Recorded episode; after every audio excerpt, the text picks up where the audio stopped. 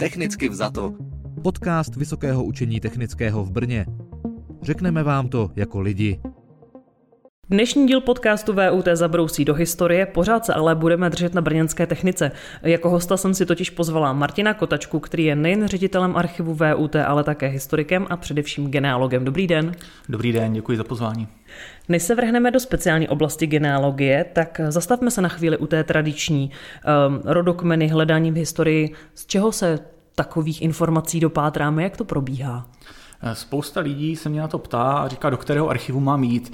A já jim vždycky na to odpovídám, archiv to je až ta poslední instance. Ptejte se doma. Ptejte se rodičů, prarodičů, tetiček, pratetiček a sestavte si nějaký maličký rodokmen z toho, co oni vědí. A není úplně důležité mít tam ty vztahy, nebo dostat se v tu chvíli co nejdál, ale mít tam ty příběhy. Protože to, co si pamatují ti naši předci a příbuzní, to s jejich odchodem zanikne a to my v těch archivech nezjistíme. Nezjistíme, že pradědeček, já nevím, propil grunt, nebo byl v zajetí za války, nebo že pravabička si myslela na souseda, nebo prostě cokoliv jiného. To je, myslím si, to největší koření té rodinné historie. Vědět o těch lidech nejen to, kdy a kde se narodili, kde bydleli, jaké měli povolání, ale jaké byly ty jejich životy. A to my právě o těch nejstarších předcích v tom 19., 18., 17. století už potom nezjistíme. Takže toto je to nejcennější, sbírejme tu rodinnou historii, to, co ti naši předci a příbuzní vědí, udělejme si nějaký ten malý základní stromeček a potom se můžeme odpíchnout dále. Buď to jít na matriku, anebo jako na úřad, a nebo jít potom rovnou do archivu. Dá se říci, že matriční knihy na úřadech jsou zhruba asi 100 let staré, takže tam záleží na tom, kam my se dostaneme a kde my máme ten odrazový můstek pro bádání do další minulosti. Takže podle toho, kam my se dostaneme, v kterém roce zhruba jsme, tak si zjistíme, jestli ta matriční kniha je ještě na úřadě, zastavíme se tam anebo už musíme teda do příslušného oblastního archivu. Hmm. A jak hluboko se vůbec můžeme dostat, když vezmeme v potaz všechny tady ty eh, prameny? Pokud máme štěstí a ten náš předek se někde nezatoulá, že bychom ztratili tu nit, tak se v našem prostředí dostaneme zhruba tak do té poloviny 17. století. Dál už moc ne, neboť už nám tam velice mizí, mizí prameny. Ty matriky jsou zhruba od té druhé poloviny 17. století, tu a tam jsou samozřejmě nějaké starší, pak tam máme nějaké pozemkové knihy nebo urbáře, což byly soupisy podanských povinností, ty můžou být o něco starší, ale opravdu až na nějaké malé výjimky se za to 17. století už nedostaneme. A mě takhle napadá, jestli v roce 2022 se to pořád ještě odehrává tak, že přesně jak říkáte, přijdete na matriku a přijdete opravdu fyzicky, a nebo už se dá velká část třeba toho bádání udělat po internetu, jestli je to zdigitalizované, jestli se k těm informacím dostaneme takhle mm, elektronicky. Ano, já jsem řekl, jdeme do archivu, ale ne, nemusel, nemyslel jsem zrovna, že to musí být takhle fyzicky. Ano, co se týká těch matrik, zůstaneme na těch úřadech, tak tam samozřejmě ne, je to úřad, tam si musíte přijít osobně, a i vlastně doložit ze zákona, že jste přímým potomkem toho, toho člověka, kterého hledáte. Pokud je to takzvaná živá matrika, tedy že ty zápisy jsou mladší 100 let u těch eh, rodných. U těch starších by vám měli eh, povolit ten, to nahlédnutí i jako bez toho doložení, ale samozřejmě musí to být píse osobně, anebo případně písemně s nějakým elektronickým podpisem nebo s nějakou plnou mocí od někoho a tak dále. To je takové trošku, trošku složitější. Co se týká těch archivů, ano, tam je to mnohem jednodušší. Tam na ty matriky, ty matriční knihy, které tam jsou uloženy, tak už nemusíme fyzicky jít do některé archivní budovy, můžeme se dívat na internet a bádat vlastně z toho, co na tom internetu je, protože drtivá většina matričních knih dneska už je digitalizovaná. Ale jsou pak samozřejmě další prameny historické, jak jsem říkal, ty pozemkové knihy urbáře, soupisy obyvatelstva, popisy panství a různě, kde ještě ta digitalizace takhle nepostoupila, takže tam ano, ve většině případů musíme jít fyzicky do toho archivu. A když tedy mám udělaný, dejme tomu takový svůj strom rodinný a už je třeba rozvětvený, tak eh, pořád ale ještě může být bohatší, jsem pochopila, a tomu se třeba může věnovat ta genetická uh, genealogie. Jestli je to tak správně, obohatí nám ten náš strom o nějakou další informaci? Eh, určitě obohatí dokonce na několika rovinách. Ta genetická genealogie se nejčastěji používá v případech, kdy člověk dojde na nějaký konec, na nějakou hranici nebo řeší nějaký problém ten konec. Dojdete do toho 17. století, dál už prameny nejsou, takže máte toho posledního předka, kterého jste našla a vy si říkáte, ale kdo byli jeho rodiče, kdo byli jeho prarodiče a jeho předkové, jak dlouho tady žijí třeba v tom regionu, odkud přišli a jaká byla jejich prehistorie, tak tam nám ta genetická genealogie může pomoct. Nebo naopak, jsme někde ještě stále v tom matričním období, ale ten předek přišel od někud a my nevíme odkud. Prostě to poznamenané není, přišel z větší dálky a my vůbec nevíme, kterým směrem pátrat. Nebo dost často se stává, že máme nemanželské děti, otec nebyl zapsán.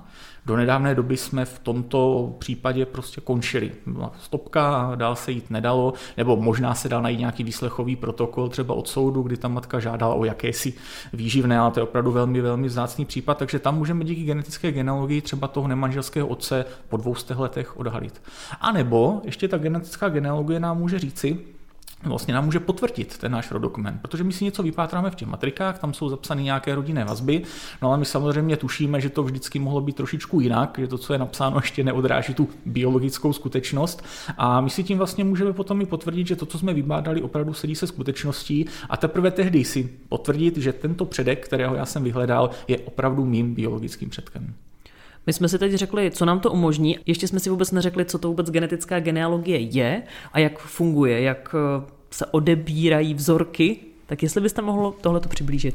Tak genetická genealogie už z logiky věcí samozřejmě se zabývá analýzou naší genetické informace. Těch eh, druhů testování, které se dají využít v rodopisném bádání, je několik. Je to Y-chromozomální DNA po otcovské linii, mitochondriální DNA po materské linii, případně autozomální DNA, kterou vlastně máme od všech svých, svých předků. To využití je opravdu různé, ty výsledky jsou různorodé, záleží, co chce třeba člověk zjistit nebo jaký řeší problém, podle toho si zvolí ten, ten vhodný test a z výsledku toho testu vlastně my ho dáme do databáze, nebo ten dotyčný si ho dá do databáze a základní vlastně potřebou je mít s někým schodu. A podle toho druhu testu, podle velikosti té schody s tím daným člověkem, my jsme schopni říci, jaký je zhruba jejich příbuzenský vztah, kdy mají společného předka, v které době, případně i třeba v kterém regionu, anebo z které části toho jejich rodokmenu. Vy působíte v projektu, který schání informace takhle eh, pro pomoc genetické genealogii, ale hledají se tam pouze muži. Tak já jsem se samozřejmě cítila tak jako trošku vyčleněná. Proč tomu tak je? Eh, je tomu z jednoduchého důvodu, řídila to tak příroda. Eh, my v tomto druhu právě genetického testování analyzujeme tzv. Y-DNA chromozom chromozom Y. A to je jeden z našich pohlavních chromozomů, který se předává vždycky pouze z otce na syna. Je to vlastně chromozom, který nás muže odlišuje od žen, který z nás dělá, dělá tedy biologicky ty muže. Takže mají ho jenom muži, předává se vždycky v té paternální linii, třeba stejně jako příjmení, takže se dá říct, že to je takový ten chromozom toho, toho rodu. A ten my analyzujeme, díky němu se dá dostat opravdu do velmi hluboké minulosti, dá se, dají se porovnat eh, mužské linie, jejich příbuznost a zjistit něco více o té, o té dané rodině. Ale ženy samozřejmě nemusí zoufat, pokud eh, mají tatínka, bratra, bratrance nebo prostě nějakého mužského příbuzného z té rodiny, ze které oni pocházejí, tak samozřejmě mohou testovat jeho a dozví se, dozví se také něco, něco o své rodinné, rodinné historii. Víte, někdy je to dokonce i lepší, protože eh, já jsem, zmíním takovou příhodu, eh, měl jsem kdysi přednášku, právě o genetické genealogii někdy začátcích, bylo to ve Veselí nad Moravou a měl jsem to ve strašně hloupou dobu. Já jsem až zpětně zjistil, že ten den totiž začínalo mistrovství světa v hokeji. Takže mě na tu přednášku přišlo 16 lidí a z toho 15 žen. A já jsem si tehdy říkal, jejda mane, mám asi 30 těch odběrových souprav a říkám si, tak co já jim tady budu vykládat. Já vždycky na konci té přednášky nabídnu právě, kdo by se chtěl zúčastnit toho našeho projektu, tak jsem si říkal, jak jim to asi jenom odvykládám a půjdeme domů. Tak jsem jim to odvykládal a tak jsem řekl, když teda jestli chcete, tak můžu vám ty kartáčky dát pro nějaké vaše mužské příbuzné. A ty ženy se na to vrhly a vlastně si brali po dvou. Protože jak se říká, do svatby tatínkova, po svatbě manželova, takže protože je to zajímalo, tak říkali, já otestuji tatínka nebo bratra nebo nějakého mužského příbuzného a že otestují i manžela. Když to ti chlapi si berou jenom po jednom kartáčku, testují většinou sami sebe. Takže ono je to vlastně i lepší s těmi, s těmi ženami se o tomto bavit a nabízet jim to, protože vždycky udáme více těch odběrových souprav, máme pak více výsledků a samozřejmě větší databáze i znamená mnohem bohatší možnost srovnání a kvalitnější výsledky. A máte nějaké zajímavé výsledky, ať už tedy jenom to, co se týká samotné té genetické genealogie, nebo jak jste zmínil třeba té souvislosti s příjmeními?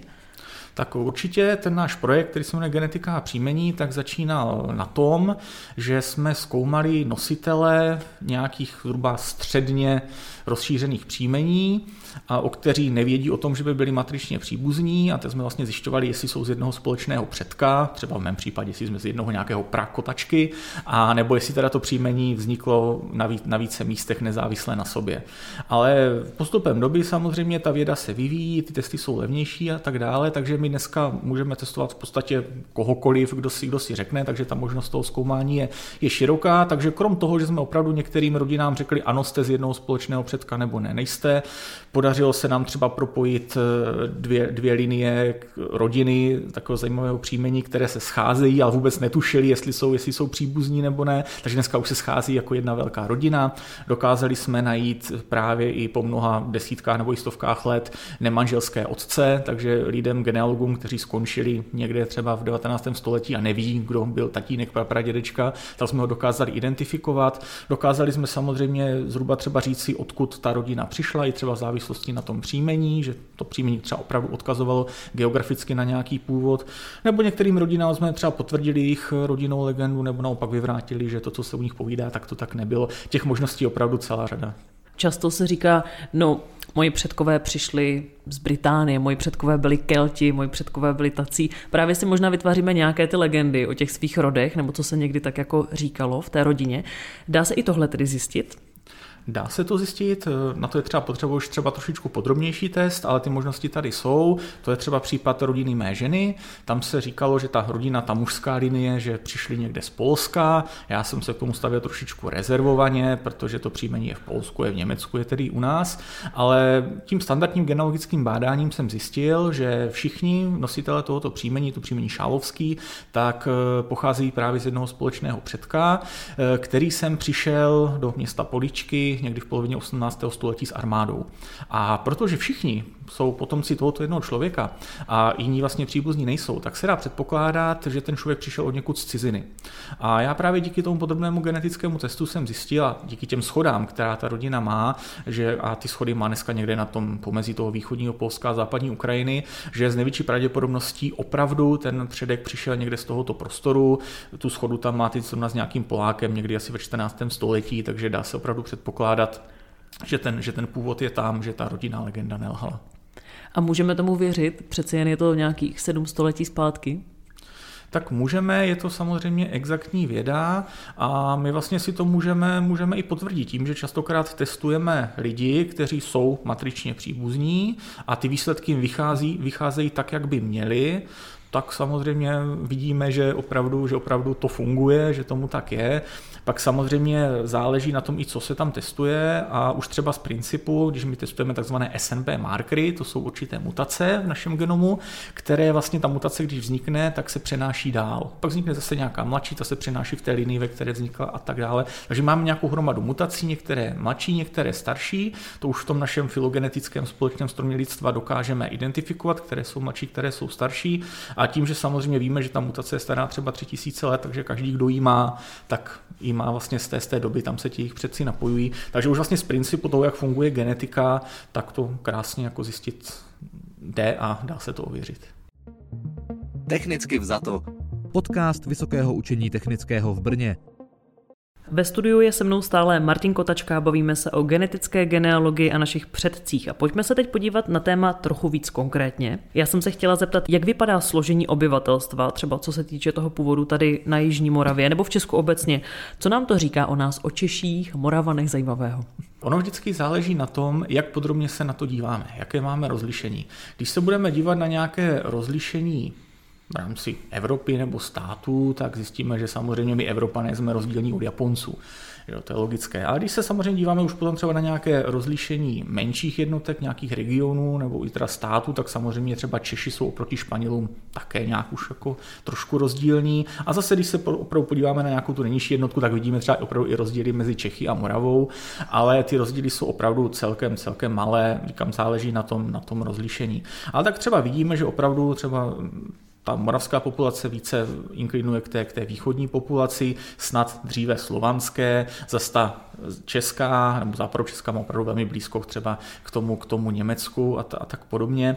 Každopádně můžeme říct jednu jako zásadní věc, že tak jak jsme se učili prostě ve škole, že jsme potom si nějakých Slovanů, kteří sem přišli v raném středověku, byla nějaká mapička, kde nějaký flek z východu vytlačil ten flek germánský, který žil tady a ten šel na západ a přišli jsme tady z východu a mysleli jsme si, že v rámci tady toho fleku té skupiny lidí jsme se pořád množili, tak, tak tomu není. Jsme opravdu na jakési křižovatce cest historických v Evropě a populačních migračních trás, takže jsme potomci opravdu těch východních populací, těch západních populací, jsme, jsme potomci toho úplně nejstaršího evropského obyvatelstva, jsme potomci prvních zemědělců. Opravdu je to takový myšmaš, až opravdu v tom myšmaši na nějaké té úplně nej, nejpodrobnější úrovni vidíme třeba nějaké rozdíly mezi státy nebo mezi regiony, ale obecně ta střední Evropa je opravdu hodně promíchaná. Pokud by to někoho zaujalo, třeba mě to zaujalo, takový rodokmen a chtěl si ho nechat eh, vypracovat, tak kam se může obrátit? Co třeba, pokud si na internetu opravdu zadá do vyhledávače genetická genealogie, rodokmen, může takovým projektům věřit, nebo kam se má obrátit podle vás? Tak pokud bych chtěl tu tradiční genealogii, ten, ten běžný rodopis občanský, tak buď tedy může začít sám, anebo si zaplatit služby nějakého profesionálního genealoga. Já jsem nedávno dostal otázku, jak se pozná dobrý profesionální genealog. A přiznám se, že na touto odpovědi jsem hodně dlouho přemýšlel přemýšlel a asi neexistuje univerzální odpověď. Kdyby se mě někdo zeptal, u koho si má nechat udělat dokument, tak já samozřejmě jsem schopný dát kontakt na nějaké své kolegy, kterým věřím jejich kvalitní práci znám. Mezi námi tím samozřejmě, jak jsou ty matriky dneska dostupné digitálně, tak se vyrojilo velké množství genealogů, kteří začali před půl rokem s rodokmenem a nyní už na to mají živnostenský list. A samozřejmě genealogie je i složitá věda, potřebujete mít nějaké pozadí, nějaké znalosti historie, paleografie, jazyků, nějaké té, té každodenní historie, možná i trochu etnologie, takže není to úplně jednoduché. Tak je opravdu celkem těžké pro lajka rozpoznat, kdo, kdo, má, kdo je kvalitní. Asi nejlépe, když si někdo nechal udělat rodokmen, tak porovnat třeba u známých nebo u lidí, kteří si nechali dokument, co jim vlastně ten člověk nabídnul, v jakém rozsahu, za jaké peníze. Jak říkám, těžko asi říct, jak moc, jak moc je to kvalitní to, to není úplně, úplně jednoduché. Pak ještě existují jisté internetové projekty, jisté servery, já tomu říkám takový genealogický Facebook, kam si lidé dávají vlastně své vlastní rodokmeny, to, co oni vybádali a člověk to může jako databázově hledat a případně si ten svůj rodokmen jakože doplnit už někým tím, tím, co už někdo jiný vybádal. Ale já předtím docela varuji, neříkám, že jsem tam sám občas nenašel některé věci, které mi pomohly v mém vlastním bádání, ale je tam obrovské množství balastu a, a problémů problematických konstrukcí někdy dokonce na první pohled. Jo, nedokážete, nedokážete pochopit, jak někdo tam může něco takového, takového napsat, takže předtím to docela varuji. Ono je to velice, velice jednoduché, někde napsat do vyhledávače to jméno a podívat se, aha, někdo ten rodokmen udělá za mě. Takže já si myslím vždycky pořád, že nejlepší je začít, začít sám, postupně se učit a, a zkoušet, jak, jak, jak, to jde. Říkám případně ten, eh, ten profesionální genealog, ale tam je to trošku, trošku složitější.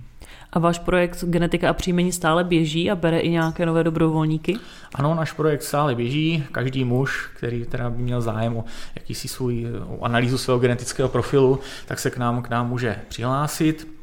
Eh, asi úplně nejlépe bude, když mi napíše osobně, kontakt je na stránce kotačka.cz a nebo pokud si najde stránku genetika a příjmení tohoto projektu, tak tam je registrační formulář, Není problém se tam, se tam přihlásit, dotyčnému pošleme odběrovou soupravu, tam má podobu takového malého štětečku, takového kartáčku, vypadá to něco jako tyčinka na čištění uší, s tím si odebere vzorek slin z ústní dutiny, pošle zpátky, předáme laboratoři a za nějakou dobu se dozví svůj výsledek.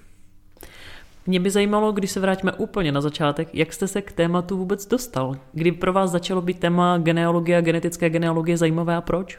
Tak já jsem historii tíhnul od malička a samozřejmě ten zájem o tu genealogii, o ten rodopis, o to, kdo byli mý předci, odkud pocházím, tak, tak tam byl. Možná to i souviselo s tím, že já jsem se narodil na Severní Moravě v bývalých Sudetech a vlastně velká část rodiny od někud přišla. Dědeček byl z Hané, druhý byl ze Slovácka, jedna babička byla z Valašska a druhá babička teda byla místní sudecká Němka. Takže jsem to měl takové docela eh, pestré, tu rodinu, a tak jsem prostě bádal potom vlastně, kdo, kdo byli ti předkové, pamatuju si svého pradědečka, ke kterému jsem velmi rád chodil jako dítě, tak jsem si prostě říkal, kdo byli třeba jeho rodiče.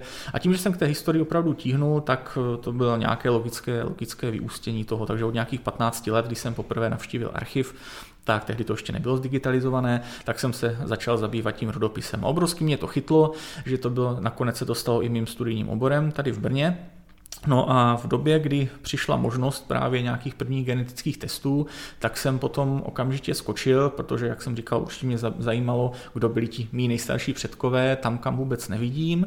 A pak jsem řešil samozřejmě i několik dalších otázek. Měl jsem třeba jisté indicie toho, že můj dědeček Kotačka nemusel být otcem mého tatínka. Něco tomu nasvědčovalo, že by tomu tak nemuselo být. A já jsem prostě dlouhou dobu si říkal, jsou tady ti mý předkové, celá ta jedna čtvrtina předků, jestli jsou opravdu moji nebo ne. Tak jsem šel do toho testování, tak jsem si potvrdil, že opravdu můj dědeček Kotačka byl mým dědečkem, že nějaké ty legendy, kolem které kolem toho byly, tak jsou nepravdivé, takže to bylo mé velké genealogické téma, které jsem si díky genetice ověřil. Potom jsem třeba řešil otázku, Eh, jestli mý kotačkové ze Slovácka, kteří tam jsou zhruba od 17. století, nebo od 17. století je tam vidíme, tak jestli jsou společní s enklávou kotačků na Vysočině, která je tam také zhruba od 17. století.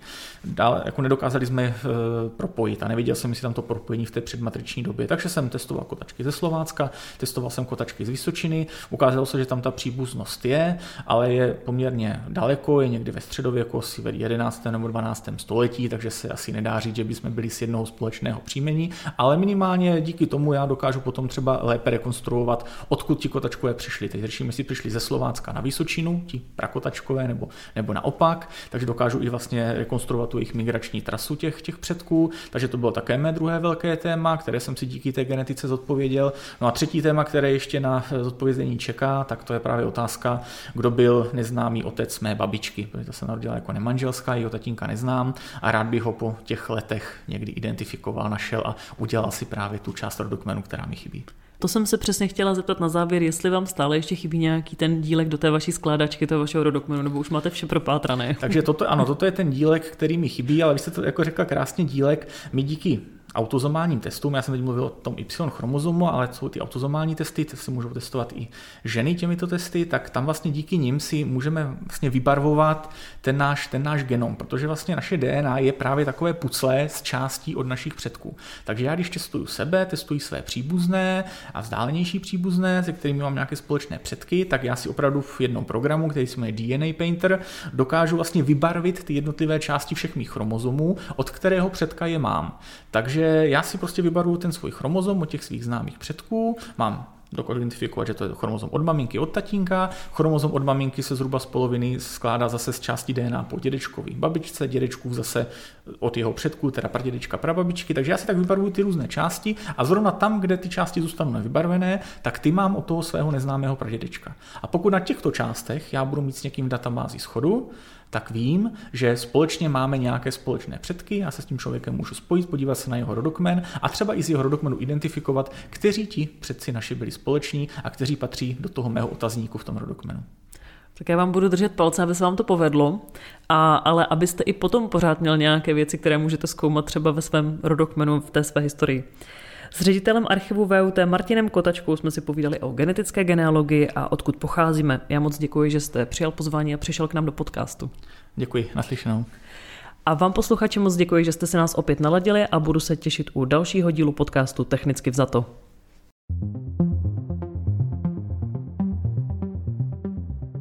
Technicky vzato. Podcast Vysokého učení technického v Brně. Řekneme vám to jako lidi.